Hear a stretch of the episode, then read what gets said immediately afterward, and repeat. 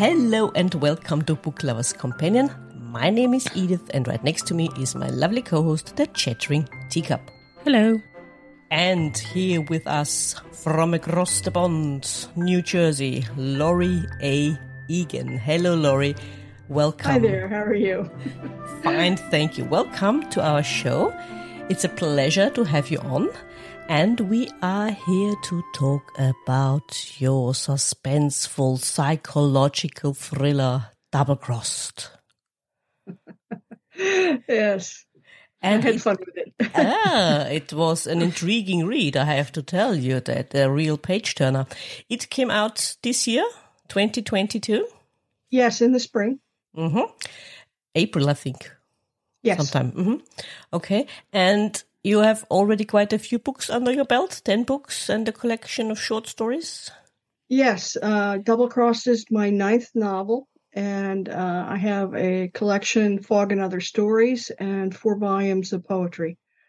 So I, I just published my tenth novel, uh, Once Upon an Island, which is set on St. Croix, um, which was sort of fun for me because I vowed to write this book when I was 16 years old in 1966. and I finally did it. okay, the question would be that what took you so long? I had other things, I guess, like life. Yeah, that's to get in the way. Well, the 11th book probably in the making. yes. Yeah, well, mm. of course it is. Yes, of course it is. Okay, but we are here to talk about Double Crossed. I mean, it's not a romance. It's, I would say, a, like I said before, a thriller, a psychological thriller. And what I find most intriguing were the topics you touched upon in this thriller. How hard was it to get them right? I mean, it's not, I suppose it's, it hasn't been easy to write and get it right maybe for your readers. Uh, no, it's it was it was a complicated book, and I actually changed quite a bit of the plot, particularly at the end. I had a darker ending, and I sort of made it a little more. Mm, I won't say upbeat, but I'll say at least somewhat so. But you know, the basic concept I had from the beginning, and I, I, you know, the title is important because Mm. there's a lot of doubling going on Yep. throughout, and a lot of double crossing too, for that matter. Yep, absolutely. And there's there are a lot of mm, parts of a story in there. And why did you put everything in one book? I mean, it could, you could have covered more than one, I guess, with um, all that's happening in there. it just felt very entwined. You know that that's another way of describing this book. There's a there are a lot of interconnections that unfold as the plot goes along. And it delves back into the main character's history and brings it up. It, involving it with uh, sort of what's happening currently um, so there's a lot the backstory is very important to this particular novel and it, it as i say it it weaves in with the with the present. Mm. Um, this is very much a sort of um, it's sort of in the Patricia Highsmith mode in many ways. Uh, you know, this sort of innocent character gets mixed in uh, in a sort of spider web kind of fashion, the way Highsmith often wrote. And uh, I, at that point, when I had started this book, which was many years ago, uh, she was a real influence for me. So um, I think that uh, that people who read Highsmith will enjoy this book for sure. And like like you said, I mean, it's about the past, the characters present, uh, but the book is not set actually in our current present, is it? It's a few years back, Mhm. yeah. I think before, as I recall, before cell phones were really ubiquitous, Mhm. um, which is one of the things I tend to do because cell phones make me crazy because of everybody's always connected, and it's very hard to write a mystery or a suspense novel. uh, You know, because everybody knows everybody where everybody is and what they're doing. So, um, yeah, this is set a few years ago. I can't remember exactly the year, but yeah, it's, it's basically more or less present. Mm. Before anybody, like you said, before anyone had um, cell phones, how do you think would have changed that fact, the story of yours? Well, I think the characters who sort of go missing would be would wouldn't go missing anymore for one thing. I mean, they would be tracked down. I mean, there there is a computer search that happens by the protagonist to try to find information, but other than that, you know, if this was uh, right now, probably there would be you know, some kind of a tracker on the cell phone so she'd know where this person was or she could find out. Uh, so I think it does really, you know, really does change the way books are written and, and the plot. Mm. What can you tell us about the characters in your book? I mean, it's really hard. So far, I would say it's the hardest to describe for our listeners what goes on because it happens so fast on, on the one hand. We are, we are not allowed to tell them because they have to find out for themselves what happens and how everything is connected and the t- twists and turns you put in your story. I think it's a lot about relationships. Exactly. Oh, different kinds of relationships. Yeah, but I leave it. I leave it to you. Thank what, you. What, what, what, what is, and how is, much to tell? Because I, I feel I can't. well, it it is very difficult because things that happen, or even the clues to what might happen, do occur at the fairly, you know, close to the beginning, and we don't want to do any spoilers. you know, you, your main character is Alexandra Wyatt, and she meets Marnie Har- Hardwick, uh, quote, in the dark heart of February. That's the first line. And that, that should give uh, somewhat of a clue trouble's going to happen. And for the blurb, I said, ever, ever dream of finding the perfect lover? And again, a hint that guess what? this isn't the the perfect lover. The setting is important here. It's in a it's in a house in a remote section with a lot of forest around it.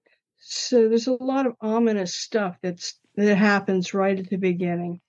Mm-hmm. And I think that that pretty well pulls the reader into okay, what's going to happen, and you know what's the story here? Because mm-hmm. uh, it's it's strange at the beginning. Mm-hmm like the teacup said, it's a lot about relationships, also about past relationships, because we learn a lot about Alex's family relations and how they shaped mm-hmm. her as a person and how they shaped her in the way she enters into a relationship and, and, still influences uh, her decisions mm. now. Yeah.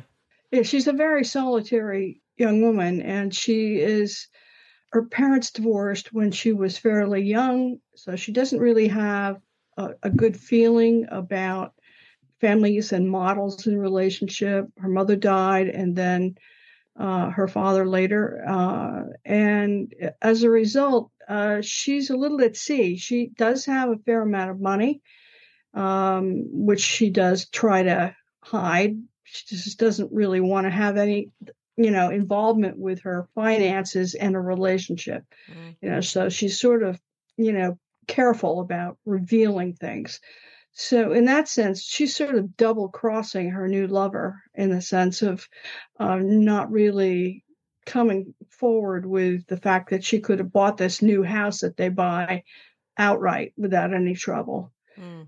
Um, and, and that she has a second house. Yeah, yeah. Uh, and wasn't well. that also the advice from her mother not to reveal her financial background yeah, at all? Absolutely. Yeah. Absolutely. At least in the beginning. Yeah.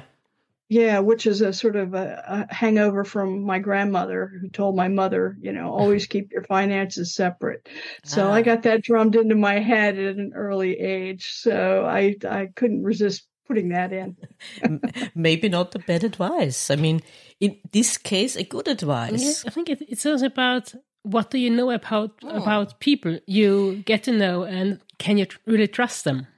Hmm.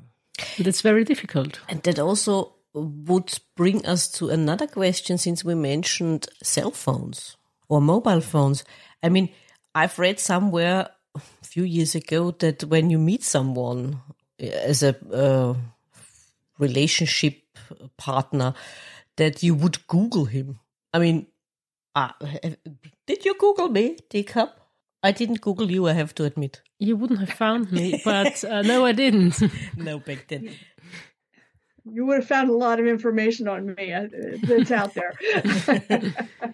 but isn't it, isn't isn't it also something that came later than when your novel is set, wouldn't have been that the case?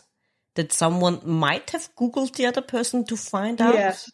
Yes. Um, and I think, uh, and that's another reason why I sort of moved this back a little bit. I mean, they have internet and they do have, you know, access to the web, but it's still sort of in early stages. So it's not like, you know, a big player. So th- I don't think either one of them did that. It, and it, they didn't do it in the book. And I Mm. don't know, I'm trying to think of, I would have done that at that point. I'm not sure. I'm not really sure if I would have done it or not. Now I would, yeah, I would check. Do you think that's something American? Because I think about it and I can't say that that, that ever crossed my mind. Well, I don't know if it's just American. It's definitely an American thing. I know that, but I I don't know, you know, how prevalent uh, that kind of research No. on lo- on future lovers or or new lovers would be elsewhere. No, I think it's uh, an age thing because I Ah, think okay. uh, people younger than us Yeah. um, would really go online and, and look up um, other people Mm, probably. Yeah, more agree. than us dinosaurs. Uh, Yeah, the two of you. us. I'm a T-Rex, aren't I? Yes, yes, yes. I'm the grumpy one. I'm a T-Rex. Yes, yes, yeah. I know. I know that. Don't That's guarantee true. anything. Yeah, that's true. And when you set out writing this novel, was it clear from the beginning that you were going towards a psychological thriller, a game of cat and mouse, as it turns out? Or did it came gradually?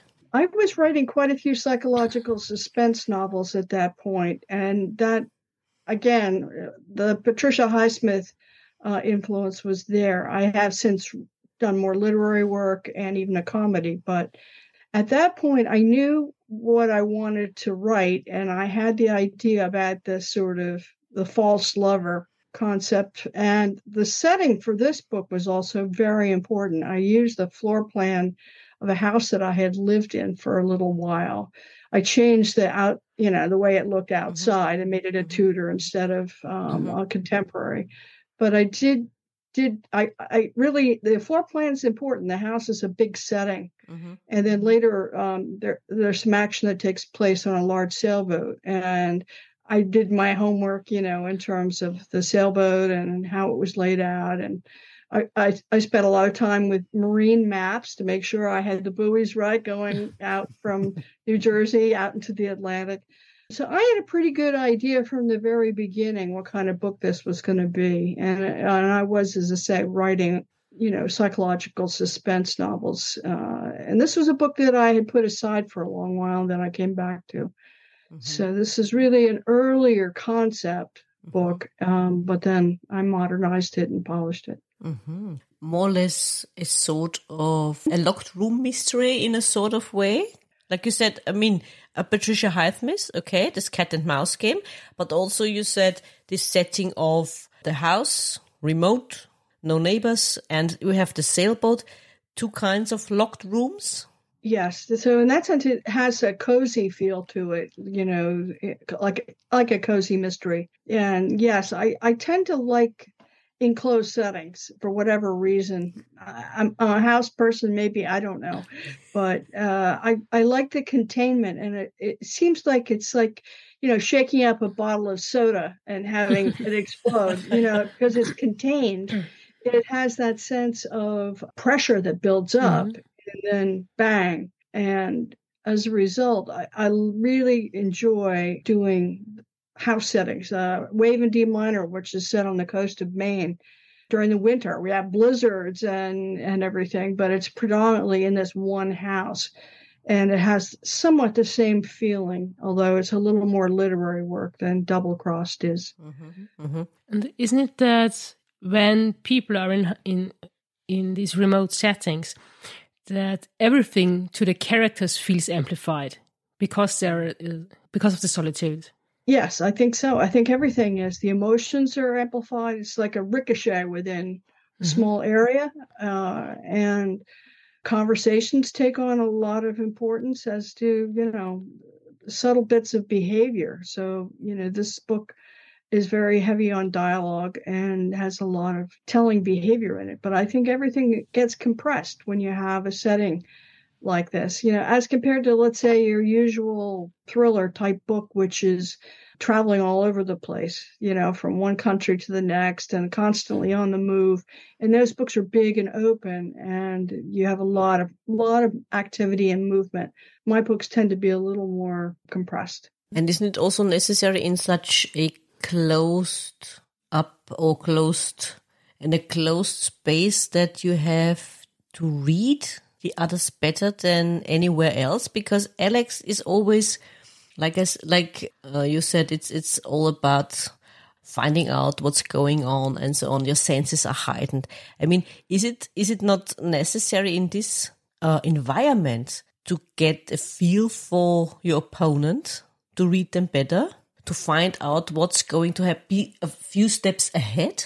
Yeah, I think that that's what's you know well, the reader advised the do. reader is is wondering, you know, yeah. what's going on, you know, and and at times, you know, there's one place in the book I won't mention where, but where she makes a decision which actually is the wrong decision. Um, and the reader is probably saying, "Oh no, don't do that." but you know, you think about every you know mystery movie or whatever. There's often a case where uh, somebody makes a goof. You know, somebody chooses the wrong door or the wrong exit and and that sort of then increases the falling down of the plot into uh, a nightmare mm. and i think that that's so the reader is just probably right up along with Alex in terms, maybe a little ahead sometimes of her own suspicions. Mm-hmm. I think she's a little naive at first. Yeah, true, mm-hmm. true. You get, you, you know, get the impression. Wants, yeah. She yeah. wants to have a relationship, yeah. you know, a serious yeah. primary relationship. Yeah. And it really, she's invested into it. And as a result, psychologically, I think she's she's not always catching stuff that she normally would because I think she's a wary individual in most cases, but not in this particular instance. Mm. Yep. And is there in this setting also the danger that because of the amplification of everything that one reads too much into something and then make the wrong decision because of that? Uh, can you can you say that again? How do you, um, how do you mean exactly? When you look very closely at every detail, is there a possibility to read too much into something mm. and then make the wrong decision? You mean uh, interpret something yeah. the wrong way differently than the other person and accuse maybe someone ah. of something that's yeah. not mm-hmm. there well she questions herself a lot like she's she tries to sort of put pull in the reins and say no wait a minute this is an innocent thing and i'm overreacting and of course the reader is saying no you aren't she's right uh, and or you know a- agreeing that something isn't quite okay. Mm-hmm. and so I, I i think that there is a lot of that sort of feeling between the reader and alex sort of are we doing the right thing here? Is there anything else we should be thinking about? Or you know uh, is there another explanation for marnie's behavior other than what you suspect? Are you just being overly suspicious mm-hmm. or not suspicious enough. I, I also wanted to ask you why you choose first person narration. I mean, I think it's great because it, it, it brings the reader closer to Alex, of course. But why why choose it anyway? I don't always. Uh, quite a few of my books have been written in third person. So at this point, I think I wanted to really narrow the viewpoint. So you were just getting her take on things mm-hmm. and to give a private sort of reaction and feeling that she's having as she's going through it so that the reader feels more intimately tied into her as a character and maybe a little farther away from everybody else. Mm-hmm. Whereas third mm-hmm. person, I think, tends to flatten the distance between characters just a little bit. Mm-hmm. And so the first person just seemed logical to me uh, mm-hmm. for this book. Is she trustworthy as our narrator? Not completely. no, as I say, she's um she's got her own little little tricks up her sleeve and things that she's not revealing. And that, that's the other thing. Again, first person is tr- is difficult to handle with that. But I think it was. I think I did it pretty well without, you know, really tipping my hand. Yeah. That she's hiding stuff. Yeah. And and she is hiding stuff, uh, partly from herself, and mm she she can't remember certain things Mm. uh, from her past that were traumatic. Uh, so you know that's again, and then as I say, she's sort of double crossing her lover Mhm. too at the beginning by by being by withholding information. Mm. Uh, and it, it yeah. doesn't really occur to her that that Marnie is withholding from her too. Yeah, exactly. You know, she's Yeah, she's lying by omission. Is it as bad as what Marnie does, or not as bad? I mean, you get a different. Don't get me wrong. I got a different feeling towards Alex throughout the the, the book when she revealed, "Oh, I do have things I haven't told Marnie," and so on. I thought, "Yeah, you are the same." But on the other hand, you you understand her reason why she does it. Exactly, but she's not a perfect character. No, she's no, not. no. She's not blameless either. I mean, she's definitely has her secrets, and yes, she should have been open with Marnie at the beginning of the relationship, as one would advise anybody starting a a, a new love affair would. And on the other hand, Marnie is a little bit quiet about her past life and sort of whitewashed it and didn't really go into as much detail, but it didn't occur to Alex. Mhm. That just didn't, Yeah. you know, until later that she Yeah. realized she didn't really much about this woman at all. Uh, and then the same could be sort of true of Marnie's view on Alex. They really didn't know each other very well. Yeah. Neither one had been honest. So in that way, they're both culpable in, Mm. in a sense. then what is their motivation from your point as a as, as the writer of the story that they fell into this kind of relationship where they bought the house where they moved in together rather fast unusual for alex wouldn't you say Yes, she had never done this before. Um, she'd always sort of she'd had lovers before that wasn't the issue and she'd had relationships but nothing really long term nothing with a commitment and as i say her family being you know divorced at a at a young age uh, when she was young um, didn't give her a sense of how to deal with relationship like this but she very much wanted it and so her her want and her need to have it um, made her sort of go all forward in it, which maybe she shouldn't have, and maybe she wouldn't have under different circumstances, maybe younger years or whatever. I think she she wants to trust Marnie, and up until the point where she can't push her doubts away, but she wants to trust her. As I think the reader wants to trust the the main character. yeah Yeah, which is another reason to do the uh, you know first person, I think, Yeah. Because you know the first person gives the feeling to the reader. She is talking directly to Yeah. the reader, yeah yeah and she's confessing what's happening. mm, yeah It's it's more personal. Yeah, absolutely. No spoilers, but the reveal at the end, it was quite astonishing. Who was involved as well? Because I, for example, had it completely wrong. My thoughts were completely wrong. I would be a crap detec- detective. I, I admit it. well done. And you want to find out what's going on. Will she survive? Actually, how how is it going to end? I mean, dear, dear listeners, you want to know how it's going to end. What is what else is there we can find out? You have to read it because I wanted to know what's going on, what's going to happen to our main character, and how will it end, and uh, how will she solve the puzzle? She did it. I mean, perfectly. And I mean, especially at at the end, the conclusion of everything, and at the very last few pages, you added another. Oh, I thought, oh, really? Damn, didn't see didn't see that one coming. To be honest. Well, that ending was difficult. As I said, I rewrote that a couple of times. Yeah. There was a completely different ending. Well, similar. Um, the location is the same, and a lot of the information was the same, but what happened was a little different.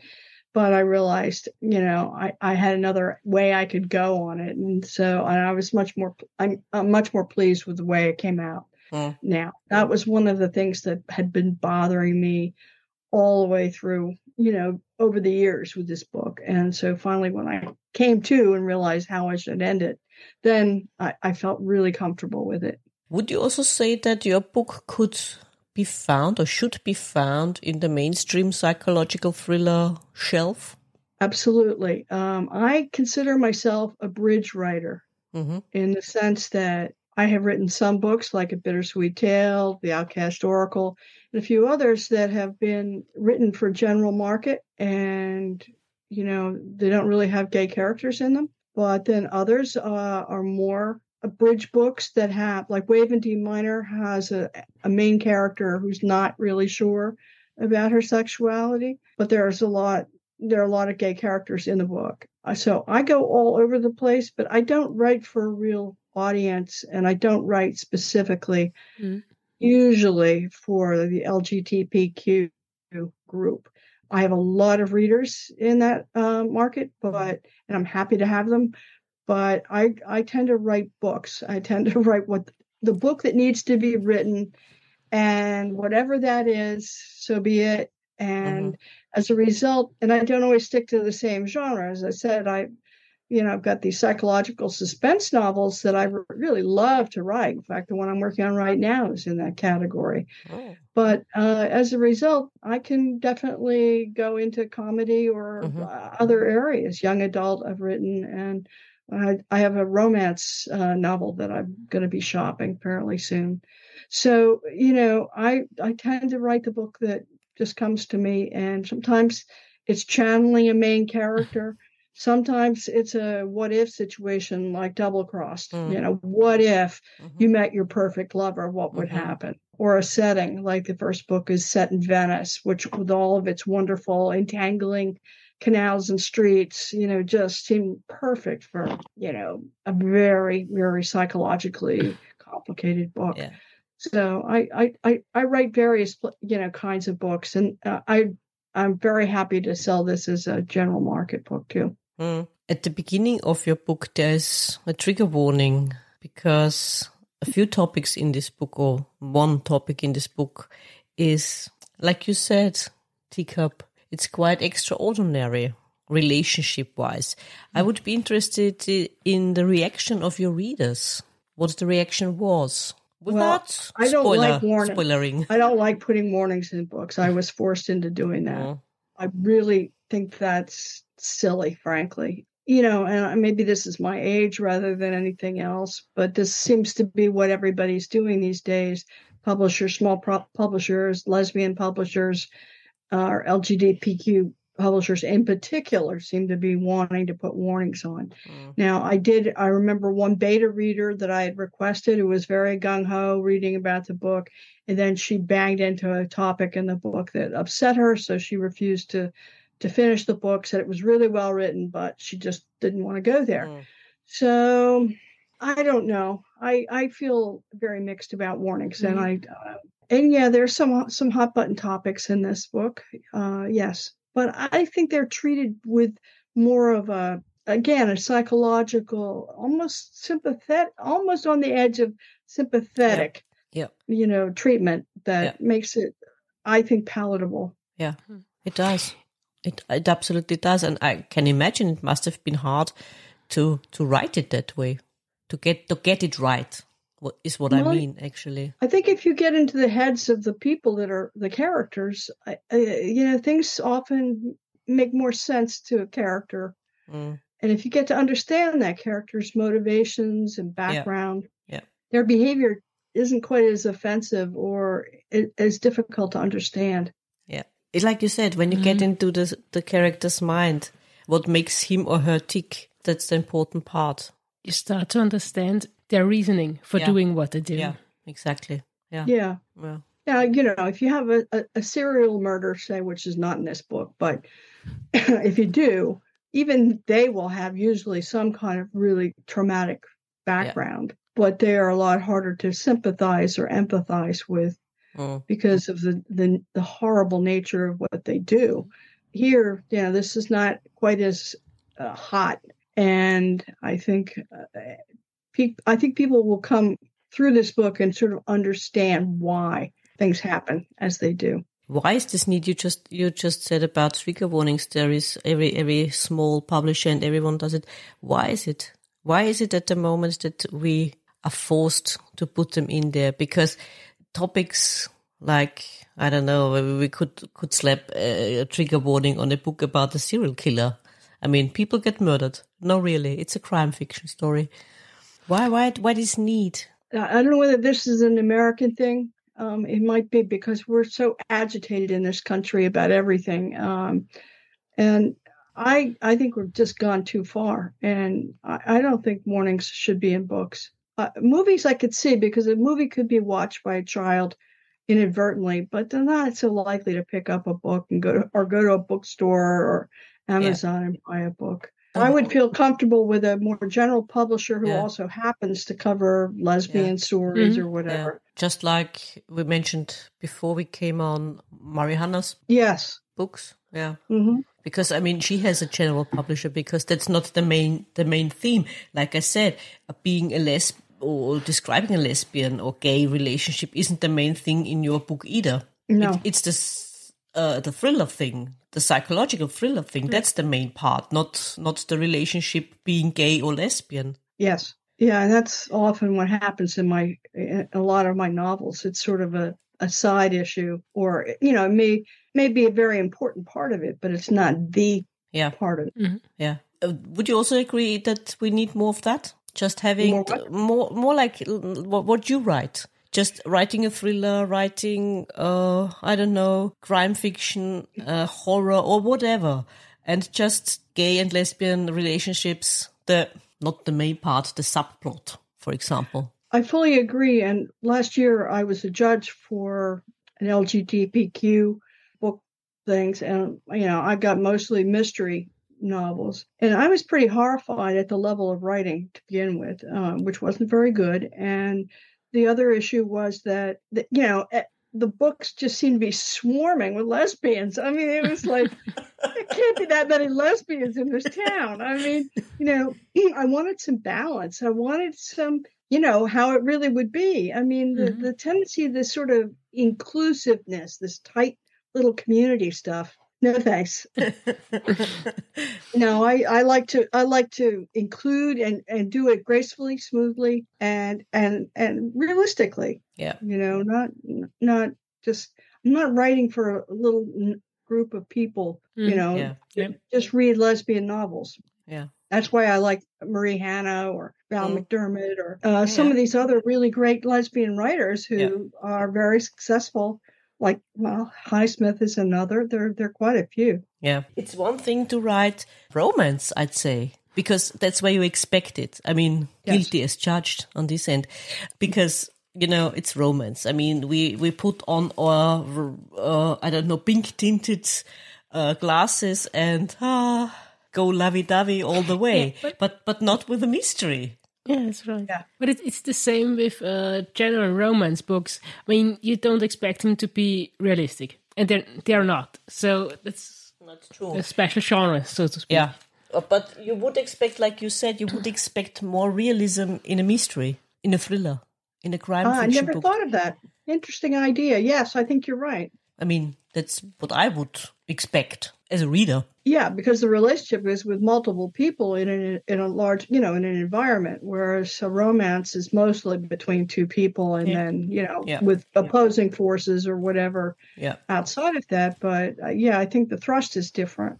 Yeah. You know, although that's, you know, I think that is changing, particularly I think with gay males and their romances, I think often are, they tend to be a little more natural in terms of, you know, the real world. Um, although not necessarily a pure romance. I'm thinking of somebody like Rick Reed, who I know, and um, you know, he, he he writes a nice book. But I do think you're right. I think mysteries are a little different than a lesbian romance. Mm. I mean, would you say that we can mm, we can trust the general public, the audience, that they can cope with it, or should I they think- be shielded? From such relationships again, Who give them a chance yeah, give them a chance, maybe. I think that the world has changed enough that we're pretty pretty calm about. I mean, you know, we've been reading about heterosexual romances and love affairs for how many decades, years, centuries, uh, and we don't think anything about doing that. um, you know, I think people are getting pretty cool about it. I, will I'll give you a little story uh, for one of my books that just came out um, in January, Turnabout, I went to a local sailing club, which was for teenagers, okay, because mm-hmm. I wanted to photograph one of the boats because the book is called Turnabout and that's the name of the class boat. And they had one of the few of the particular kind of boat that I wanted. There aren't many left. And so I sat down at the bench while they were all, these kids were waiting to go um, sailing and they were chatting amongst themselves. And these were 10 to 17 year old kids. And one of the girls was saying, "Well, I might try, you know, lesbian relationship. I think it'd be cool." And then another one said, "Yeah, me too." And you know, one of the guys said, "Well, I, I I got together with this guy not too long ago. I mean, I'm also dating a girl." They were just so calm about the whole thing. And you know, this was just a group of maybe 15 kids. Nobody thought anything about this. Yeah. And they were just not into categories. And I thought, well, you know, this is a harbinger of what's going what is happening. Yeah.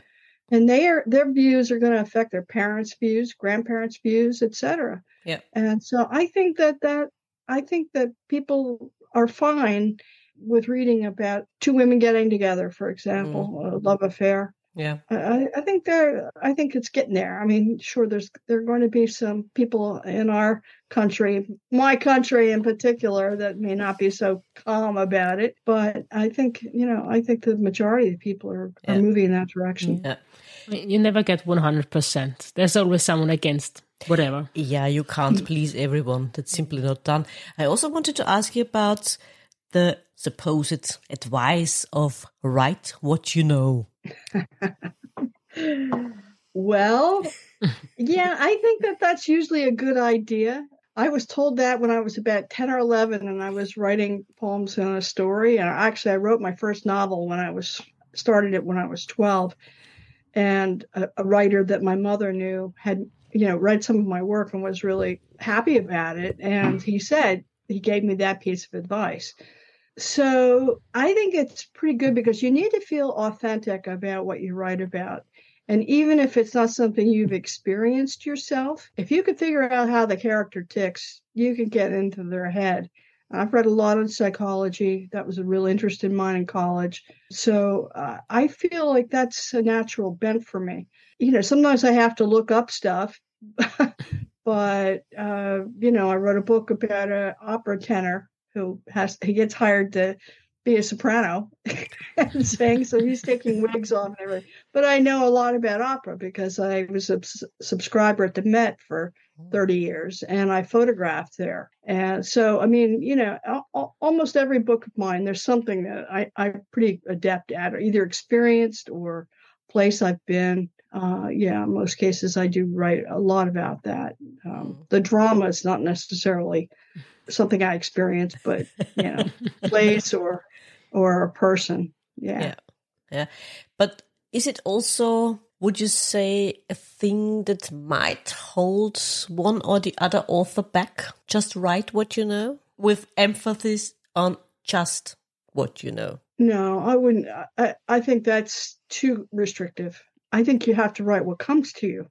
Mm-hmm. And then if if you're in uncharted areas for yourself in terms of experience you haven't had, place you've never been, I would tend to say put the place, the setting in some place, some area that you know, even if you've only been there for a short while on a trip, because I think that helps you get a visual uh, mm-hmm. grounding of the, smells, the sights, you know, all the sensory details.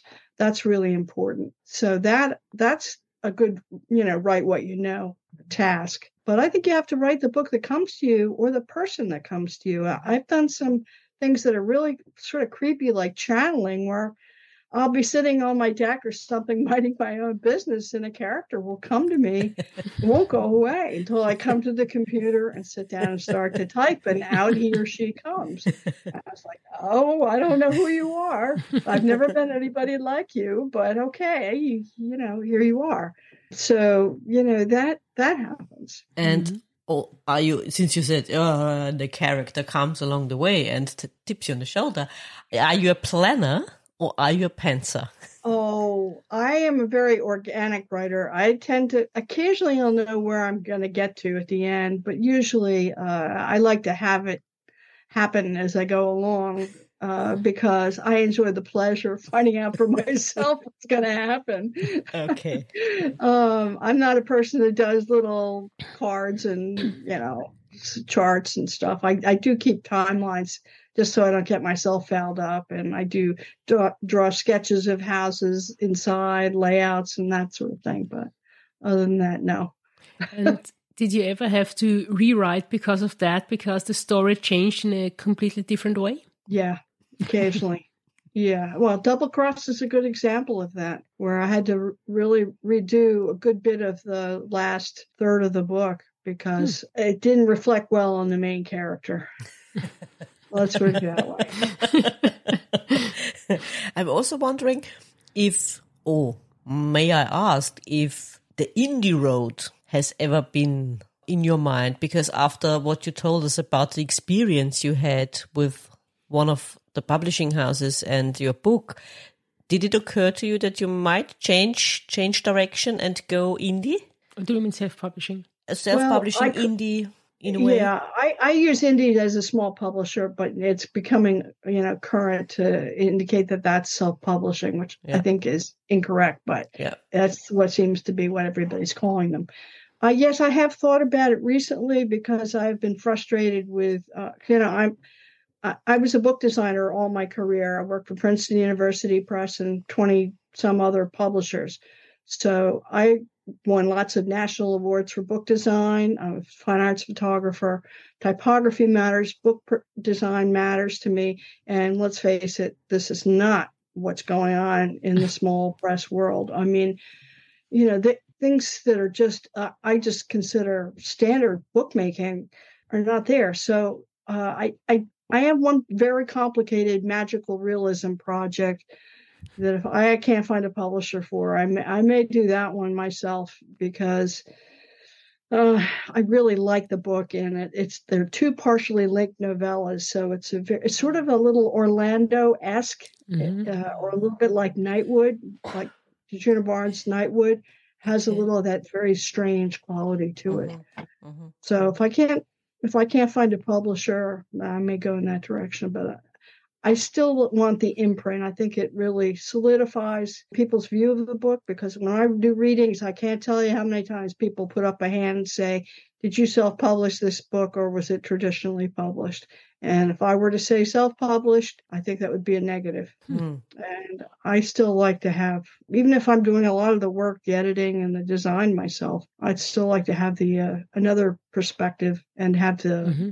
imprint of somebody choosing this book. Now I want to know what, in your opinion, does a good design need? For a cover? Mm-hmm, for example. It should be attractive and it should be uh, reflective of, of the of the book itself. The typography should be well done. Uh, I do a lot of kerning, which is you know the letter fit, because I do a lot of my own covers. I managed to sweet talk my way into doing them. And as a photographer, not all of my books have my photographs on them. In fact, Double Cross is one of my photographer students uh, who I sent out to, to take this picture. I art directed it but others like Once Upon an Island, that, that, a lot of them are my designs, not all. The worst one was the first book, Jenny Kidd, which I was forced to take this cover, and it has hurt sales horribly. So yeah, I think it's important. Um, you know, I think it's you know, sophistication uh, is important. It's just like you know, it's the first meeting somebody has with a mm-hmm. book. Uh, uh, I have to ask. I simply have to ask you that since we just talked about design and covers and it has to fit, since you mentioned before you, you like Mari Hannah's books and you've mm. probably, you've probably seen the different, the different covers for the European version and the United States version. I haven't, but I bet they're interesting. They, they are. I mean, let's say they're different. They're they're quite different. I mean, on the on the European versions, you usually have a landscape or uh, uh, what was it, the murder wall, I think, where you have a wall, yeah, have a wall and landscape, and you only see a woman from behind in a coat. Not very detailed. Not not very detailed at all. Dark and yeah, I you think have, that was a good cover. Yeah, yeah, and then you have the. She showed it to us. the, the, American cover where you have um you don't the the the woman from from the waist down she's wearing a mini skirt high heels and a, a gun in her hand. Yes, that's exactly how a English cop would look like. Yes. Yeah, but not like her. Didn't look like her. No, I because- thought that was just ridiculous. Yeah. I mean, And I don't know why. that's You know, that's completely. sometimes authors are stuck. They really don't have much clout. The bigger the company, I think it's tougher to to get get your way or have your opinion expressed. I think she, she didn't. She didn't have any say in this. In Not this with the regard. American one, I think. Not with the American thing. didn't. Yeah. I mean. I mean, high heels, miniskirt, and weapon.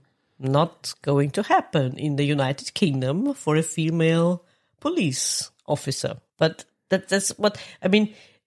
It it wouldn't ring true with us, you know, over here. So it's Well, if you watch British uh, crime films, most of the detective female Yeah. detectives are wearing flat shoes or boots or sneakers. uh, If you- sensible footwear. Yeah, if you're on your feet a long Yeah, time. the British Yeah. don't wear heels like Americans do. I mean, you know, uh, or other countries. I think it's silly. I I, did, I didn't like that cover either. Yeah, yeah, Um, that's that's something I. That, that's something. For example, if I had seen that in uh, on Amazon or in a bookshop, that would have put me off. For example, I would have. Oh, come on, not again.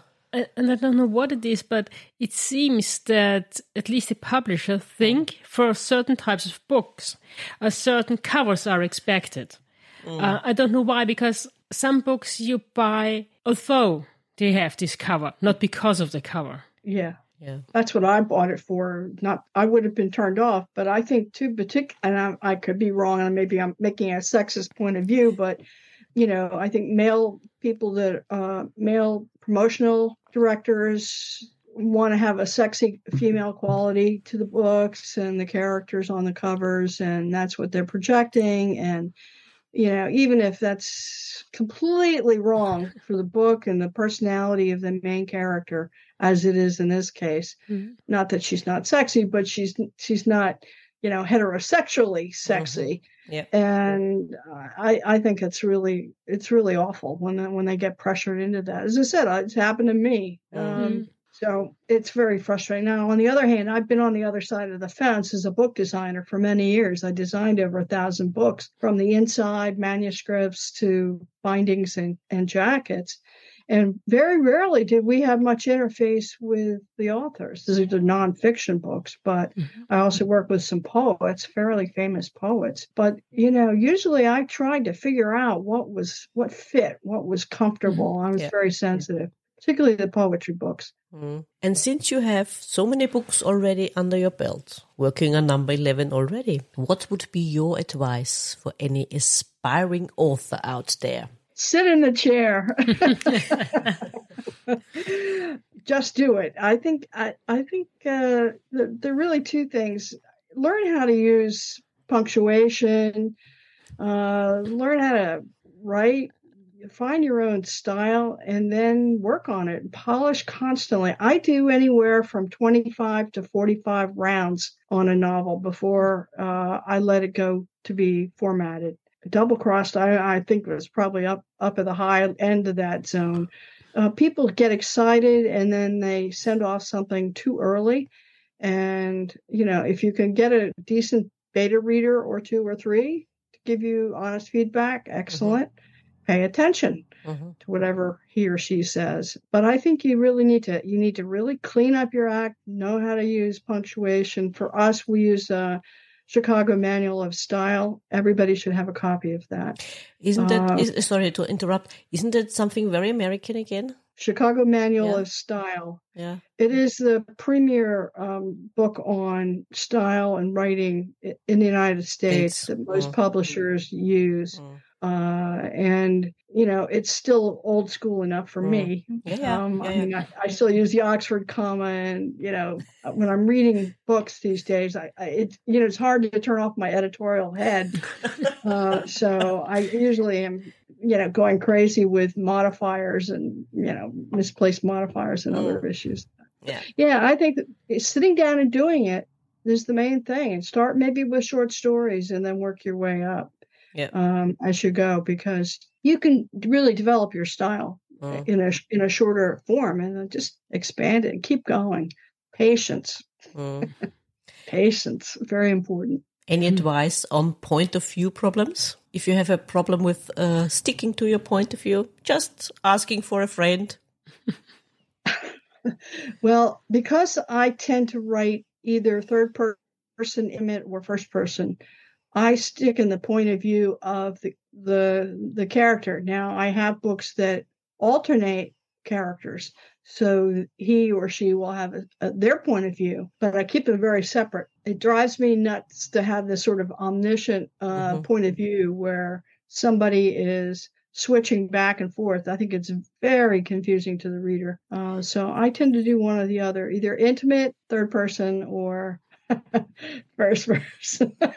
I take it you, uh, you, you don't agree with me, or you don't write that. No, no, I have I have a problem. That's that's why I'm doing that.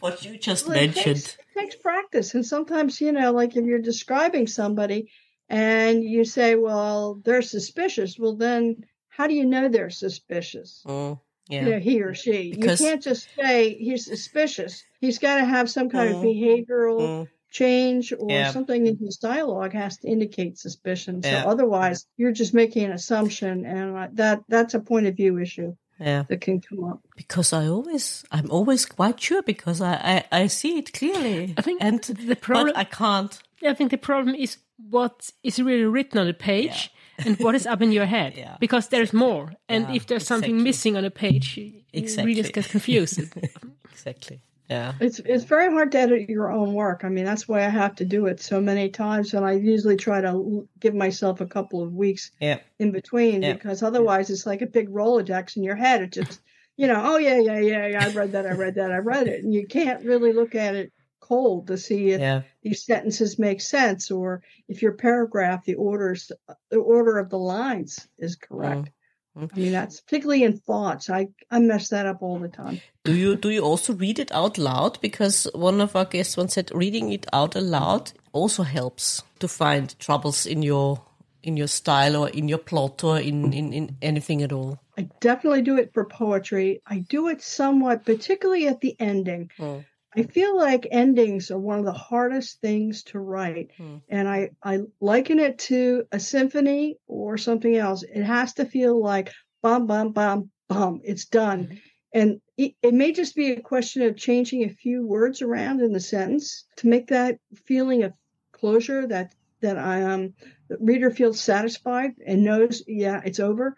But that I will read the, mm. in the beginning. I mm. usually read those aloud for sure mm. and sometimes dialogue if I if I want to sort of see how um, the characters are bouncing off of each other because sometimes I truncate and, yeah. and, abbreviate dialogue too much and it needs expansion. Yeah. Yeah. And what else, Laurie, would you like to share with our audience about future plans or anything at all? well, I'm, I'm very excited about my newest book, Once Upon an Island, which um, is set on St. Croix in 1966 oh. uh, when I was there myself. And this is one book that I do actually allow myself some autobiographical uh, inclusions. So, in a sense, this is a, for my friends, it's a fact or fiction kind of quest out there. But uh, I had read Lord of the Flies by William Golding just mm-hmm. around that point, and then when I went to the island, I was fascinated with the idea of again compression in a sense. It's not a house, but it was definitely an island, mm-hmm. and I wondered how people why they moved to islands, how the island mentality changed them. Mm. And so, as I said, I promised to write a book one day and it just took me 56 years to have it in my hand. But i'm really pleased. It's my big book i think. And then um, so I, I would definitely recommend that. And i really love wave in d minor which is uh, literary suspense set in, on the maine coast during winter. Mm. so and it's about an opera composer a young woman an mm-hmm. opera composer. So, so, another, so another sort of locked room mystery. Yes, definitely, definitely. The house is a big player. Yeah. And has it, uh, or did you ever think of writing a sort of series with a detective as a main character? Does that appeal to you, or um, not at all? I, I'm just trying. I, I haven't known because I don't feel like I know enough about how they operate. You think Mm. with the number of books I read, I would, but um, no, actually, I haven't. Mm. No, I uh, I find that they can be a part of my books, but Mhm. they're not. hmm You The know, main. it can be a substance, hmm you know, secondary character. But no, I haven't. I haven't tackled that. Yeah. Oh. yeah, I understand because it takes a lot of getting into a lot of research how to get it right. That's why some people use amateur sleuths Yes. to get around it. Yes, exactly. Because Yeah, like a journalist, for example. Yeah. Um, Yeah. That's uh, I just finished a book where the journalist. Uh, there too was a detective and a journalist, and that that is sort of a trope you Yeah. see quite often. Mm. Yeah, yeah, yeah, true. Teacup. Anything else? No? Did we tackle everything? I think so. Yeah, so do I. So, Otherwise, we remember too late. yeah. yes, indeed. Would be a shame. But not nothing from me as well. So, Laurie, thank you so much for joining us. Well, us. it's been a pleasure. Thank you. It's, It's- such a pleasure. Right? it was wonderful talking to you. Thank you for your time. And Thank you. It was great. You did enjoy this episode as much as we did? Then hit subscribe and don't miss the next episode. Also, make sure to follow us on Twitter, Facebook, and Instagram. If you like to support us and buy us a coffee, you can do so via Buy Me a Coffee and other platforms. You can find all the necessary links in the description. Until next time.